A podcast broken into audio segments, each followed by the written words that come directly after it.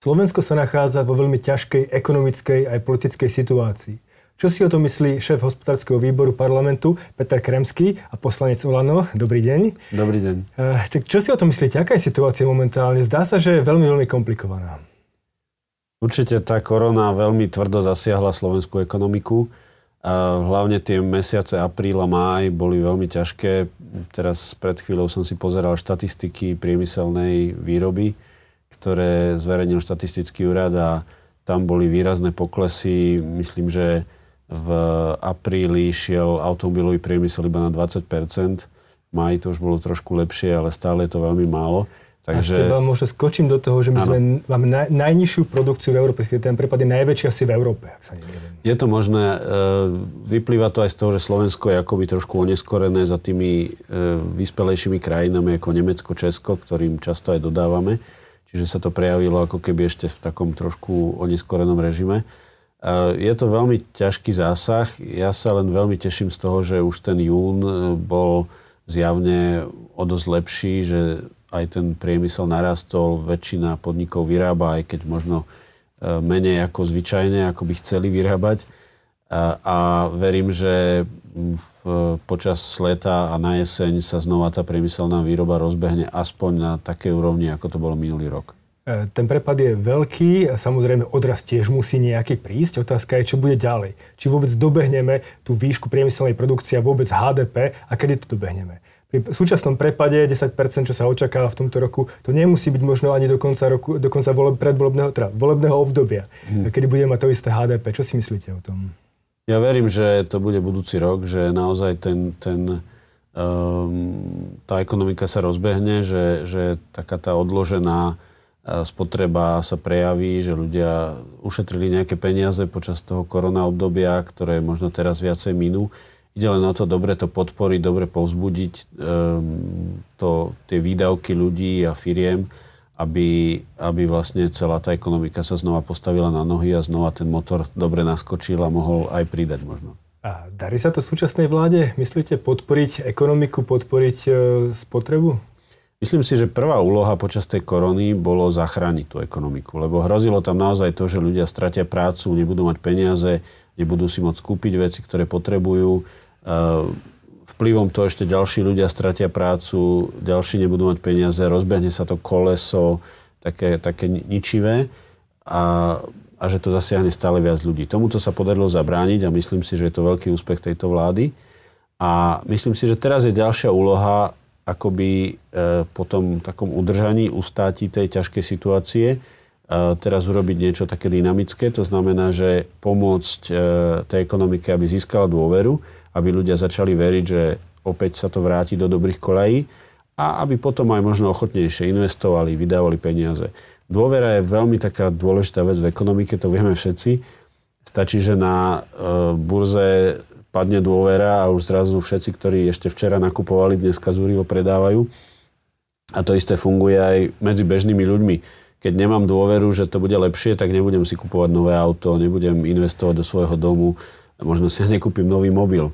Takže myslím, že toto treba teraz obnoviť a keď ľudia budú mať dobrý pocit, že naozaj to ide dobrým smerom, tak myslím si, že aj budú stávať, nakupovať, e, využívať tie služby, chodiť e, na víkendy, na dovolenky a tak ďalej.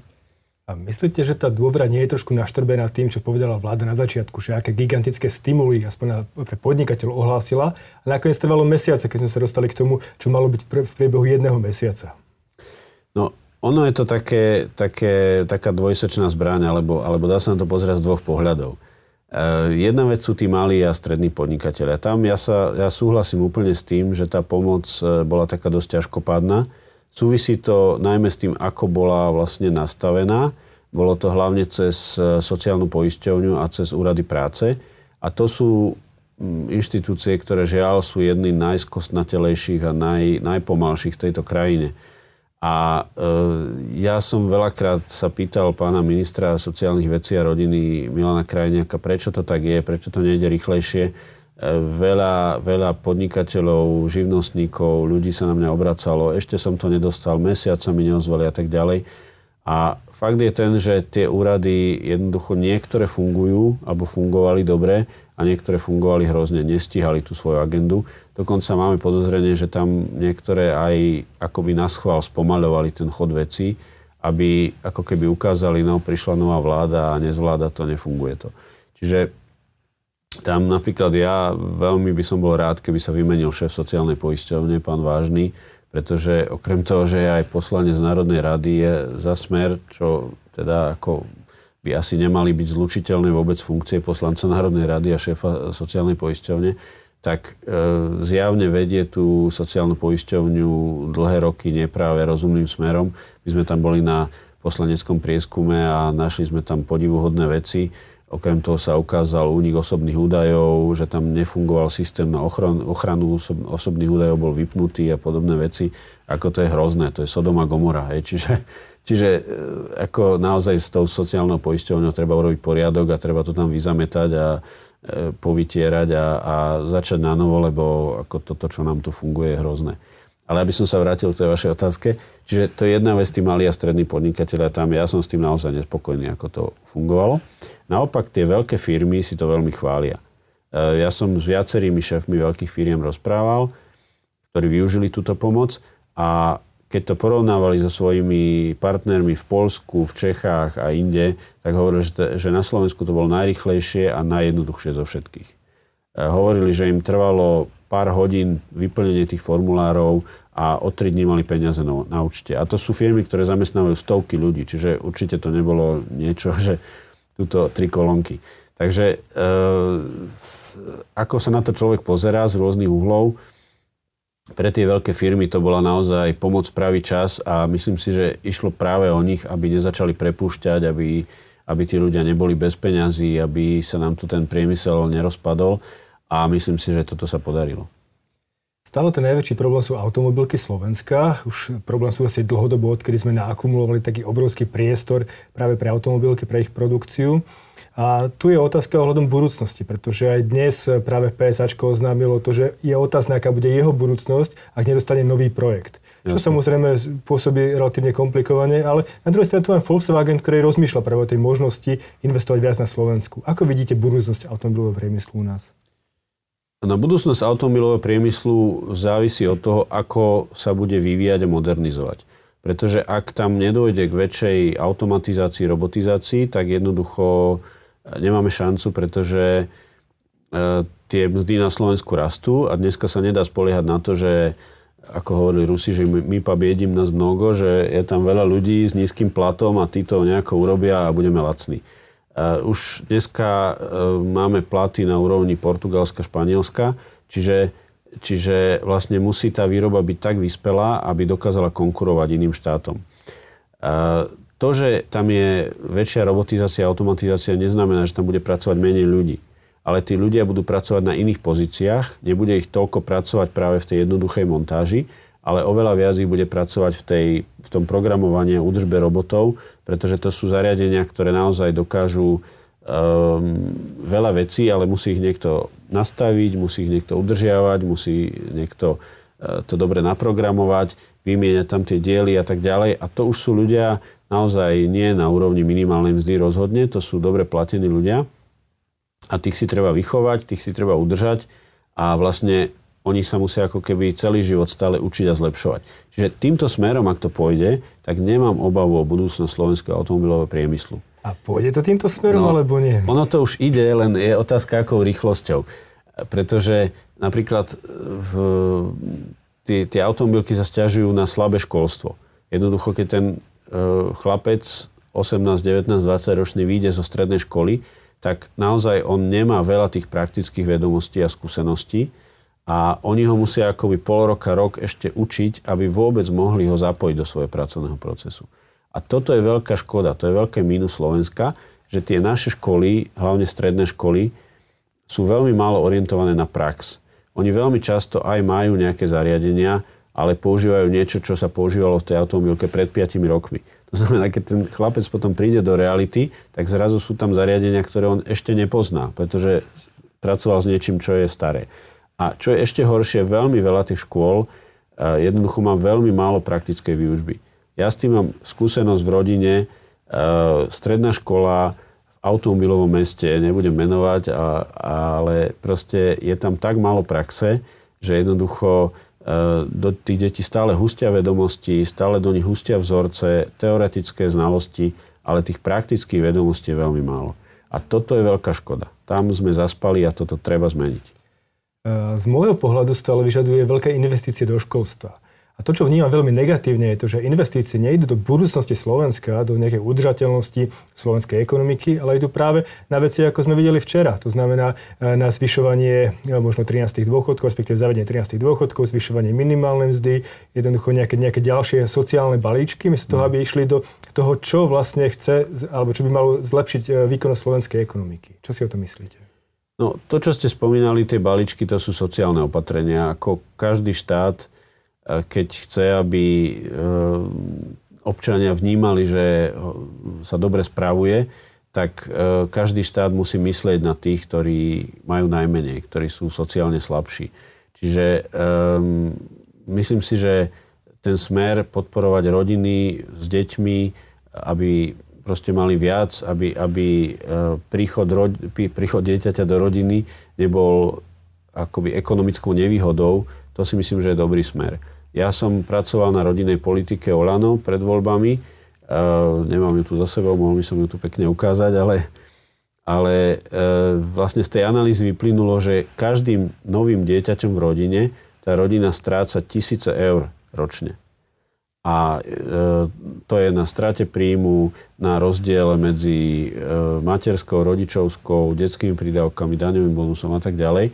A myslím si, že toto je niečo, čo potom prispieva k veľmi silnému starnutiu obyvateľstva a demografickej kríze na Slovensku. E, myslím, že 2018 bol prvý rok, v ktorom na Slovensku viac ľudí zomrelo, ako sa narodilo. Hej? A to, to je proste hranica, do ktorej keď sa krajina dostane, tak má veľký problém. Má veľký problém, lebo tí ľudia, ktorí prichádzajú do dôchodku, stále menej budú krytí ľuďmi, ktorí prichádzajú do pracovného procesu. Samozrejme, čiastočne sa to dá nahradiť ľuďmi zo zahraničia, ale to už je vlastne núdzový plán, to už je krízový manažment. Vlastne my by sme mali oveľa viac myslieť na to, ako tým rodinám pomôcť prijať viac detí. Mnohé rodiny by chceli mať viac detí, ale boja sa kvôli ekonomickým problémom že ich jednoducho neuživia. Dnes to už nie je tak ako kedysi, že keď malo dieťa 5 rokov, začalo pásť husí, keď malo 10, tak kraví a keď malo 12-13, tak už chlapec makal na poli alebo dievča a boli ekonomickým prínosom do rodiny. Dnes to dieťa do 25-30 rokov je vlastne ekonomickým nákladom rodiny. A jednoducho štát musí viac pomôcť tým rodinám, aby tento ekonomický náklad mohli zvládať. Samozrejme, dieťa je obrovským obohatením rodiny. Ja mám tri deti a teším sa z každého z nich, ale ale ekonomicky je to naozaj niekedy náročné. A v tomto štát musí jednoducho pomôcť rodinám. A teraz práve sme prišli s balíčkom, kde štát vlastne veľmi bude prispievať rodinám a zlepší ich ekonomickú situáciu. A z toho ja sa veľmi teším. Ale väčšina z tých peniazí ide dôchodcom, nie náhodou? Ktorí majú asi najväčšiu finančnú istotu momentálne v súčasnom svete. Áno, e, časť peňazí, myslím, že je to polovica zhruba z toho balíčka, ide na 13. dôchodky.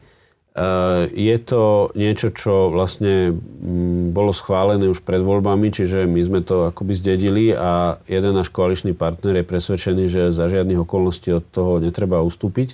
Ale čo si veľmi cením, že sa nám podarilo vyrokovať aspoň to, aby čo najväčšia časť eh, tých 13 dôchodkov išla ľuďom, ktorí majú nízke dôchodky.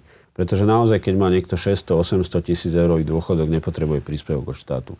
Čiže Čiže práve tí ľudia, ktorých majú nízke, kde to je naozaj 250-300 eur, dostanú najväčší 13. dôchodok a postupne ako tie dôchodky rastú, tak to je menej a menej. Čiže toto si myslím, že je veľmi dobré a e, myslím si, že je to tiež taká pomoc rodinám, lebo do tej rodiny často patrí aj tá babka a detko, tí dôchodcovia, ktorí často tie dôchodky majú nízke a potom vlastne tí, práve tí, tie ich deti to musia financovať. Čiže myslím si, že je to trošku taká nepriama, ale predsa len stále pomoc rodinám. E, myslíte si, že nemôžeme takéto niečo nazvať ako populizmus, pretože jedná sa o to, že slúbime niečo, čo nie je finančne kryté. To znamená, zatiaľ nie sú zdroje. E, pán minister Heger hovorí o tom, že sa nájdú zdroje šetrením v štátnej správe, ale je to vec, ktorá sa môže, nemusí podariť. No isté, tak a ja keď si poviem, že si našetrím na auto a, a zoberiem si ho na pôžičku a budem to splácať každý mesiac, tak môže sa stať, že niekedy stratím prácu a nebudem tie peniaze mať. No ale tak to funguje v dnešnom svete, že človek si niečo naplánuje a potom e, nejakým spôsobom z tých príjmov, ktoré má, sa to snaží splatiť. Ja si myslím, že populizmus je niečo, keď slúbim niečo, čo v skutočnosti nechcem urobiť Ľúbim to len preto, aby ma ľudia zvolili a potom sa na to vykašlem. To ja považujem za populizmus. Keď slúbim niečo, čo naozaj chcem urobiť, aj keď zatiaľ na to nemám, ale mám plán, ako na to zarobiť, a mám plán, ako na to nájsť peniaze, to ja nepovažujem za populizmus. Ja si myslím, že každá vláda by mala dať ľuďom to, čo potrebujú, ak je to možné a financovateľné.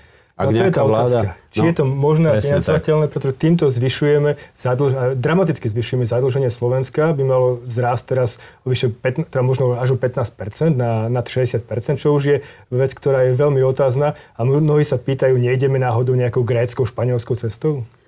No dobre, len to, to zadlženie sa zvyšuje hlavne tým protikorona, tými protikorona opatreniami, ktoré vlastne e, prichádzajú a takisto pôžičkami, vlastne zárukami za pôžičky, čiže to je skôr také účtovné zaťaženie, nie je to skutočný dlh. Samozrejme, on sa môže teoreticky premeniť na dlh, ak by sa to potom nesplatilo, ale, ale myslím si, že to je skôr taká ako účtovná otázka. Myslím si, že toto až taký, taký nejaká, nejaká veľká záťaž nie je a navyše veľká časť z toho sa vráti vlastne cez DPH naspäť štátu, takže myslím si, že tá predvianočná sezóna tým pádom bude taká trošku bohatšia a možno pomôže tomu štátnemu rozpočtu ešte v tomto roku. Takže Takže v tomto prípade ja to nevidím ako nejakú tragédiu. A ako vnímate minimálnu mzdu? Pretože má sa zvyšovať a zvyšovať minimálnu mzdu v mhm. čase, keď reálne mzdy klesajú, to je trošku, trošku ďalší zásadný ekonomický problém, si myslím. Áno, to je dobrá otázka. Ja poviem úprimne, ja som presvedčený, že najlepšie by bolo teraz zmraziť minimálnu mzdu na tejto úrovni, akú, na akej ju máme e, pre ďalší rok, pretože naozaj teraz e, sme v ťažkej ekonomickej situácii a v takej ťažkej ekonomickej situácii prikazovať firmám, že majú zvyšovať minimálnu mzdu, je, myslím si, že naozaj nevhodné a, a nerozumné. Takže ja budem bojovať za to, aby tá minimálna mzda ostala na rovnaké úrovni pre budúci rok. Viem, že odborári asi za to nebudú mať radi, ale nielen to budem bojovať aj za zrušenie kategórií minimálnej mzdy, lebo to je jedna vec, ktorá extrémne zvyšuje byrokraciu podnikateľov. Príde vám kontrola a teraz musíte, vám začne kontrolovať, že ktorý pracovník je v ktorej kategórii zaradený a či je nad úrovňou minimálnej mzdy alebo nie. Proste to sú nezmysly, ktoré niekto vymyslel kde si pod tlakom odborov a teraz to tam je a v podstate nikto to reálne v praxi nepoužíva. Slúži to len na to, aby keď príde kontrola, mohla toho podnikateľa, neviem, jak to slušným slovom povedať, otravovať tým, že chce od neho nejaké zaradenie do nejakej kategórie. Čiže naozaj si myslím, že takéto byrokratické hlúposti treba mm, zrušiť. Niečo sa nám podarilo v, tom, v tej prvej etape kilečka. Verím, že v tej druhej etape toho bude ešte viac. Aj keď mnohé ministerstva sa tomu bránia mnohé inštitúcie tvrdia, že nedá sa, nejde ani za nič budeme na tom trvať, že sa dá, že to ide a verím, že trpezlivosťou a neodbytnosťou sa nám podarí toho viac presadiť. Že tá komunikácia s ministerstvom hospodárstva je asi dobrá z vašej strany, predpokladám. Ja mám veľmi dobrú komunikáciu aj s pánom ministrom Sulikom, aj s obidvoma štátnymi tajomníkmi. Myslím si, že je to veľmi fajn. Ale v rámci aj toho, čo hovoríte teraz, asi tam nie je úplná, úplná zhoda o všetkých veciach v rámci koalície, napríklad tá minimálna vzda, takých vecí asi bude, bude viacero. Určite, to je vždy na diskusiu, to ja ani nečakám, že budeme vo všetkom jednomyselní a vo všetkom budeme mať tie isté nápady, to je v poriadku.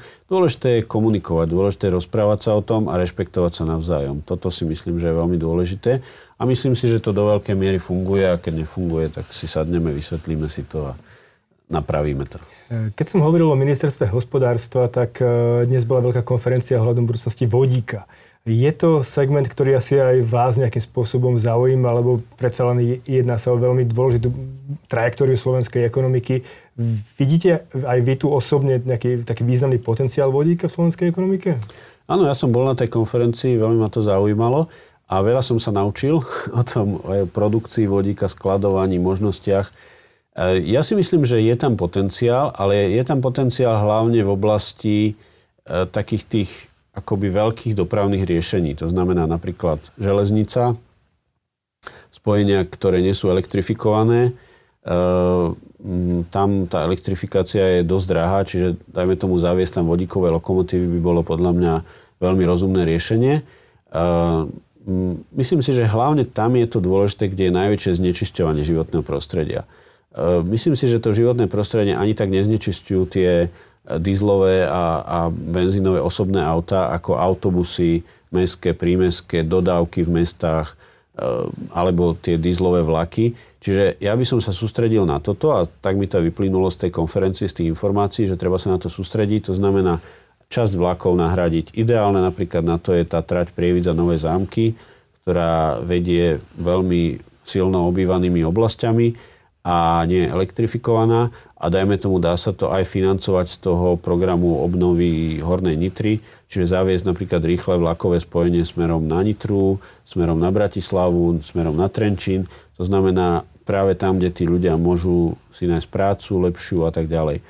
A takisto mestské, prímestské autobusy, myslím, že to je akože potenciál tam nasadiť práve tieto vodíkové motory, takisto dodávky v mestách, rôzne poštové služby, rozvážkové nemyslím si, že je tam veľký potenciál v osobných autách, krátkodobo, alebo teda do nejakých 10-20 rokov. Ja som v tejto oblasti dosť zastanca vlastne tých konvenčných spaľovacích motorov, ktoré podľa mňa majú ešte určitú históriu pred sebou. A ten výskum a vývoj v tejto oblasti by sa nemal zastaviť, lebo smeruje k tomu, že tam bude spotreba 2-3 litre na 100 kilometrov. A myslím si, že ak by sa toto podarilo dosiahnuť, tak e, to znečisťovanie životného prostredia by bolo podstatne nižšie. Myslím si, že aj tie zásoby ropy sú ešte veľmi slušné a stále sa objavujú ďalšie a ďalšie. Čiže zrejme to nebude taký problém, že by bol nedostatok ropy tak skoro. Ja by som nad nimi nelamal palicu. Samozrejme v meskej prevádzke a dajme tomu ako druhé auto, tie elektromobily sú podľa mňa veľmi zaujímavé, ale a takisto hybridy, ale na takú ako diaľkovú dopravu, myslím si, že mm, stále ten, ten spalovací motor alebo maximálne nejaký hybrid e, je stále podľa mňa veľmi perspektívny. Samozrejme, všetko je nielen vec ekologická, ale najmä ekonomická, čo sa oplatí, čo sa neoplatí. A tu sme závislí od mnohých e, investícií, hlavne zo strany Európskej únie. Teraz sa hovorí o fonde obnovy. Uvidíme, či ho schvália európsky lídry a v akej forme ho schvália. Ale mňa zaujíma skôr to, že či Slovensko má dostatok projektov, kde by mohli e, tie prostriedky smerovať, pretože obávam sa, že to je obrovský problém, keď nevieme vyčerpať ani mm. eurofondy, ktoré tu máme k dispozícii. Áno, áno ja si myslím, že e, tých projektov je málo, ale tých možností je veľmi veľa. Napríklad máme veľmi dlho geotermálny zdroj pri Košiciach, ktorý je nevyužitý. A pritom máme tam kúsok odtiaľ tepláreň pre mesto Košice, kde sa kúri stále uhlím. Hej, to je proste pre mňa tak ekologický a ekonomický nezmysel, že to sa nedá pochopiť. Máme veľa teplární na Slovensku, kde sa stále spaluje uhlie. Proste to, to je jednoducho niečo, čo poškodzuje životné prostredie, CO2, a to uhlie sa vozí z Ruska, z Ukrajiny. Vo Vojanoch nám hovorili, že, že z ceny toho uhlia dve tretiny tvorí doprava. Pretože sa to vozí kde si z Uralu. Hej, čiže ako, vozíme proste tisíce kilometrov uhlie, len aby sme ho spálili a, a proste vyrobili elektrínu, ktorú môžeme vyrábať úplne inak. Čiže ja by som sa napríklad sústredil veľmi na túto náhradu energetických zdrojov, takisto Nováky samozrejme, myslím, že tepláreň Martin a tak ďalej, zdroj v Humennom, v priemyselnom parku a tak ďalej a tak ďalej, kde sú, tam v Humennom som videl 50 metrovú kopu, 50 metrov vysokú asi kopu uhlia proste, ktorá ktoré sa tam spaluje, aj, a prach z toho, tie exhaláty a tak ďalej a tak ďalej. Proste to treba nahradiť. Teraz máme obrovskú šancu nahradiť takéto, takéto obrovské znečistenie. Takisto napríklad tie motorové vlaky, Um, ďalšie veci. Máme tu zanedbanú infraštruktúru, nemyslím teraz len cesty, ale napríklad digitálna infraštruktúra. Prídete kúsok za Bratislavu, už vám tam poriadne nejde mobil, už vám tam nejde mobilný internet, pretože slabý signál slabé, slabé proste vyťaženie, malo slotov.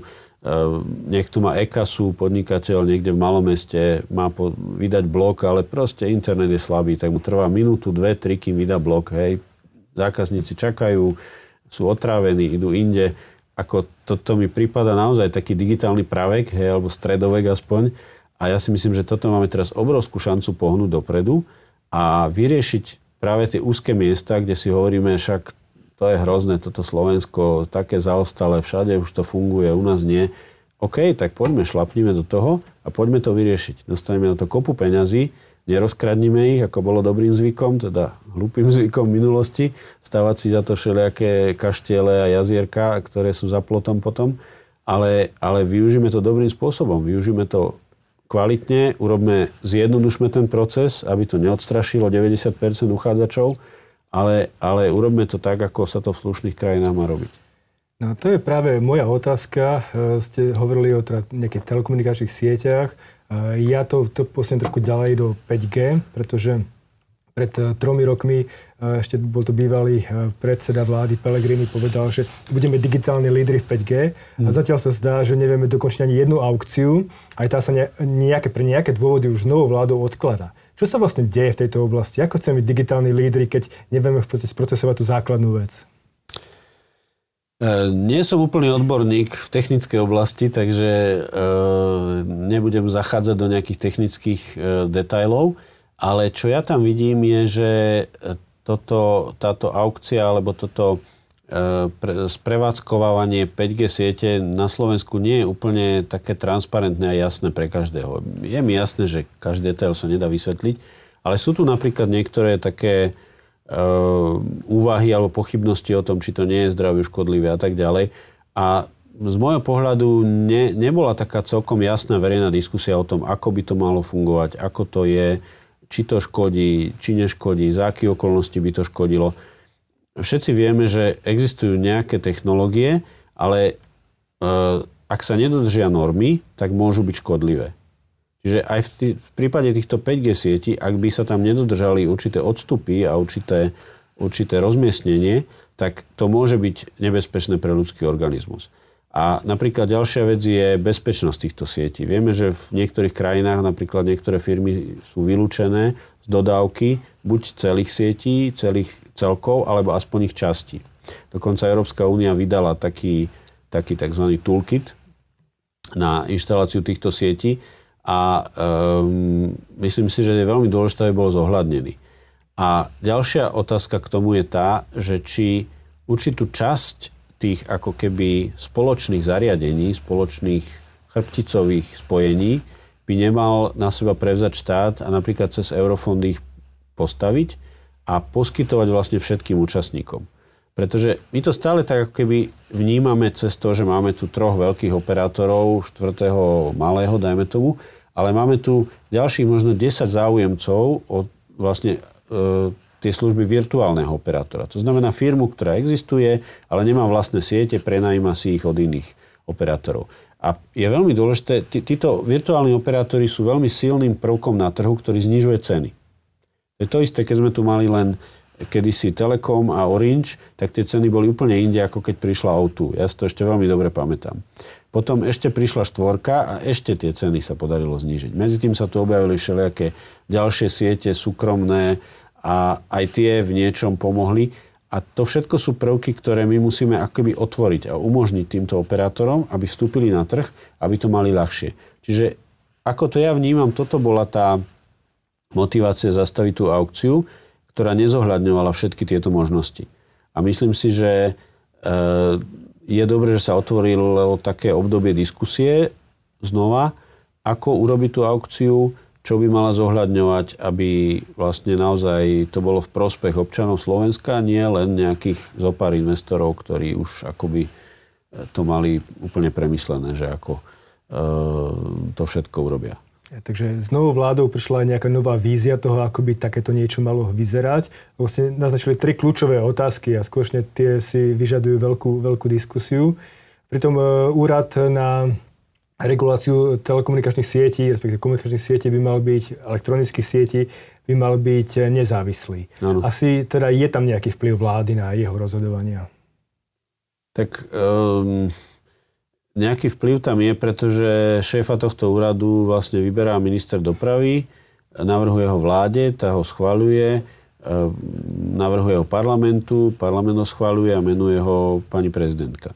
Čiže, čiže je tam určite nejaký vplyv, ale myslím si, že práve my ako parlament by sme mali bdieť nad tým, aby vedenie takéhoto úradu bolo čo najviac nezávislé, aby zastupovalo všetkých účastníkov trhu a hlavne spotrebiteľov, pretože o to ide, a aby to naozaj fungovalo konkurenčne. Myslím si, že to je jedna z takých oblastí, podobne napríklad energetika, kde ľudia, kde sa dotýka všetkých, takmer, takmer každý má mobil, takmer každý má internet, každý platí nejaké účty a možno, že si aj nevšimneme, či ten účet je, ja neviem, 15 eur za mesiac alebo 20 eur za mesiac. Možno to nie je pre nás taká veľká položka. Ale v súčte tých miliónov účastníkov je to obrovská položka. Čiže tam, ak nefunguje tá konkurencia dobre, tak tam jednoducho ľuďom unikajú obrovské peniaze, unikajú im tam e, vlastne veľká časť ich rodinného rozpočtu po malých čiastkách alebo ročného rozpočtu. A to, že tam nejaká naozaj vata je a že, že tam ako tie, tie poplatky majú potenciál klesnúť, vidíme len na tom, že keď chceme zmeniť operátora. Neviem, či ste to niekedy v poslednom čase robil, ale keď sa pýtate svojho operátora, či vám nevie znižiť cenu alebo dať nejakú zľavu, tak vám povie, že určite nie, veď máte najlepšiu cenu, aká môže byť. Keď prejete k inému operátorovi, tak e, tesne predtým, ako naozaj to podpíšete a prejdete, tak vám volá ten váš operátor e, úplne zúfalý, že veď my vám dáme lepšiu cenu ako ten, ku komu ste prešli. Určite my vám to zlepšíme. Hej. Zrazu tam je priestor. Čiže podobne to s poistkami hej, a, a podobnými vecami, energetika. Čiže ten priestor tam zjavne je a my budeme naozaj dbať na to, aby sme ten priestor využili, aby ten trh bol čo najviac konkurenčný, aby tie zisky neboli neprimerane veľké. To je naša úloha ako zástupcov ľudu, zástupcov občanov a budeme za tých občanov tvrdo bojovať určite. Je veľmi dobre počuť, že chcete zväčšovať konkurenciu, lebo to je ten spôsob, ako, ako priniesť pridanú hodnotu pre všetkých ľudí. A tým potom sa aj zisky podľa mňa e, poradia nejako, alebo sa nejako poriešia. Jasne. Uh, ale uh, dôležitá vec je, čo ste povedali o tom transparentnosti. Zaviesť väčšiu transparentnosť a možno aj politickú transparentnosť a politickú väčšiu zodpovednosť. A kde sme tu mali jednu politickú kauzu, ja viem, že vy ste ekonóm, ale predsa len, predsa len sa k nej dostanem a to je Igor Matovič a jeho, jeho potenciálne plagiátorstvo, od, odpísanie nejakých dvoch e, častí kníh do svojej diplomovej práce. Nie je to niečo, čo trošku zneistuje situáciu v koalícii, politickú, politickú silu vašej koalície, jej hodnotu a víziu, ktorú ste vlastne ľuďom, ľuďom predávali? Ja by som to až tak nezovšeobecňoval, že toto práve je nejaké úplne kľúčové pre túto koalíciu. Myslím si, že celá táto kauza e, diplomoviek rôznych od, od e, Petry Krištúvkovej až po Igora Matoviča je taká, taká mediálna, mediálna bublina, ktorú, ktorú, do ktorej sa pustili um, niektorí novinári um, istého média a ja ich na jednej strane chápem, ja som bývalý novinár a proste dať nejakého politika dolu, to je ako taká čestná úloha každého novinára, keď má pocit, že je to naozaj veľmi vážne. Ale e, myslím si, že je to niečo, čo nie je v tejto chvíli naozaj úplne kľúčové, kto akú diplomovku napísal. Ako myslím si, že um, Niekto robil tú diplomovku poctivejšie, niekto nie. Ja som si odsedel dva alebo tri mesiace v univerzitke, študoval som staré nemecké noviny, učil som sa čítať Švabach, hej, a naozaj som si to odmakal. Myslím si, že tú moju tému ani som nemal od koho odpísať, e, lebo som písal o nemeckej tlači na Slovensku v rokoch 1870 až 1945 tak ako v 90. rokoch ešte sa tým asi veľmi nikto nezaoberal. A, a akože, ale mňa to bavilo, lebo mám rád dejiny, mám rád jazyky, čiže ako mal som z toho radosť. A nechcem vstupovať do svedomia ani Borisovi Kolárovi, ani Igorovi Matovičovi, ani Bráňovi Grölingovi, ako oni robili svoje diplomovky. Ja si myslím, že je to na každom, že či to odflakol, alebo bol lajdák, alebo si to odmakal, alebo možno zaplatil niekomu, že to urobil za neho, ja neviem. Hej, ako mrzí ma to, Je mi to veľmi ľúto, že sú takéto pochybnosti a ako, ak by sa to týkalo mňa, asi by som sa snažil tú prácu prepracovať. E, samozrejme, formálne to nič nepomôže, ale aspoň tak nejak morálne to napraviť a ospravedlniť sa za to. Um, ja som niekomu hovoril, že moja starka kedysi, keď chodila na trh, tak s tými babkami tam, tak keď sme odchádzali niekedy o 11. už, tak povedala, že ak som niekomu ublížila, tak mi prepáčte, hej aj keď nikomu možno neublížila, len proste pre istotu sa ospravedlila, ak by nevedomky niečo zle urobila. A myslím si, že to by veľmi pomohlo aj pri tých našich politikoch. Ale vstupovať niekomu do svedomia, nutiť ho k tomu a, a tlačiť na neho, že musíš odstúpiť, ak to nepovieš, tak myslím si, že to by nebolo fér. A myslím si, že nie je to ani otázka života a smrti tejto koalície. Myslím si, že je to vec, ktorá je každého osobnou vecou, ako sa dostal k svojmu titulu a či ho používa alebo nepoužíva. Myslím si, že v prípade pána Danka to bolo trošku iné, keďže sa tým svojim titulom extrémne hrdil a proste všade, všade sa ním vystatoval. Myslím si, že práve títo ľudia, ktorí sa spomínajú, nie sú tie typy, čo, ktoré by sa nejak svojim titulom niekde chválili. Samozrejme, je to skôr otázka na pána Matoviča ako na vás, Ešte. ale samozrejme, tam, keď hovoríte o pánovi Dankovi, tam ten problém, že on hovoril, že, že pán Danko mal práve kvôli tomu odstúpiť a sám, keď sa dostal do podobnej situácie, tak povedal, že odstúpi, až keď splní všetky sluby. Otázka je, kedy teraz splní tie všetky svoje sluby? No tak ja dúfam, že do konca tohto volebného obdobia sa to podarí. Neviem, či všetky úplne, ale tak ja som šiel do politiky s tým, že keď e, niečo chcem a a poviem, že je to dôležité urobiť, tak to aj chcem urobiť. Že tam nejdem, ako sme spomínali, ten populizmus, len preto, aby ma ľudia zvolili. Tak to slúbim a potom sa na to vykašlem. E, toto nie je môj štýl a aj ako poznám Igora Matoviča, určite to nie je jeho štýl. Takže bude na tom tvrdo pracovať a niektoré tie veci, ktoré naozaj sú jeho srdcovou záležitosťou, už aj sú v tom balíčku, ako napríklad pomoc tehotným ženám Takže myslím si, že to sú veci, na ktorých on bude trvať a budeme na tom pracovať. A ja, ako ho poznám, tak keď budem mať pocit, že naozaj splnil to, čo slúbil, tak naozaj uh, pôjde preč a bude sa venovať svojej rodine a, a, a nebude, nebude sa tlačiť na tú premiérskú stoličku alebo držať na nej za každú cenu. Takže aby sme neboli prekvapení. Dobre, a ešte posledná otázka na vás. Keď hovoríme o nejakých cieľoch, o nejakých víziach, aké sú vaše ciele vo vašej oblasti? No v tej oblasti ekonomiky jedným môjim veľmi dôležitým cieľom je zlepšovať podnikateľské prostredie. To si myslím, že je kľúčová úloha tejto vlády a som veľmi rád, že, že už prvý týždeň po voľbách sme sa stretli e, ekonomickí experti z jednotlivých vládnych strán a začali sme pracovať práve na tých konkrétnych opatreniach e, na zlepšenie podnikateľského prostredia, ktoré teraz sa konečne schválili ako tzv. kilečko. A, a je mi ľúto, že z nich veľa vypadlo medzi tým v tom procese, ale práve sa chystám, že si pozriem tie úplne prvé návrhy, tie úplne prvé tabulky a pozriem sa, čo neprešlo, čo sa nakoniec neuskutočnilo a vytiahnem si to a poviem si tak, OK, dáme to v druhom kole a skúsime to presadiť. Myslím si, že je veľmi kľúčové pre Slovensko, aby to podnikateľské prostredie bolo minimálne na úrovni okolitých krajín a ja by som bol rád, aby ešte lepšie.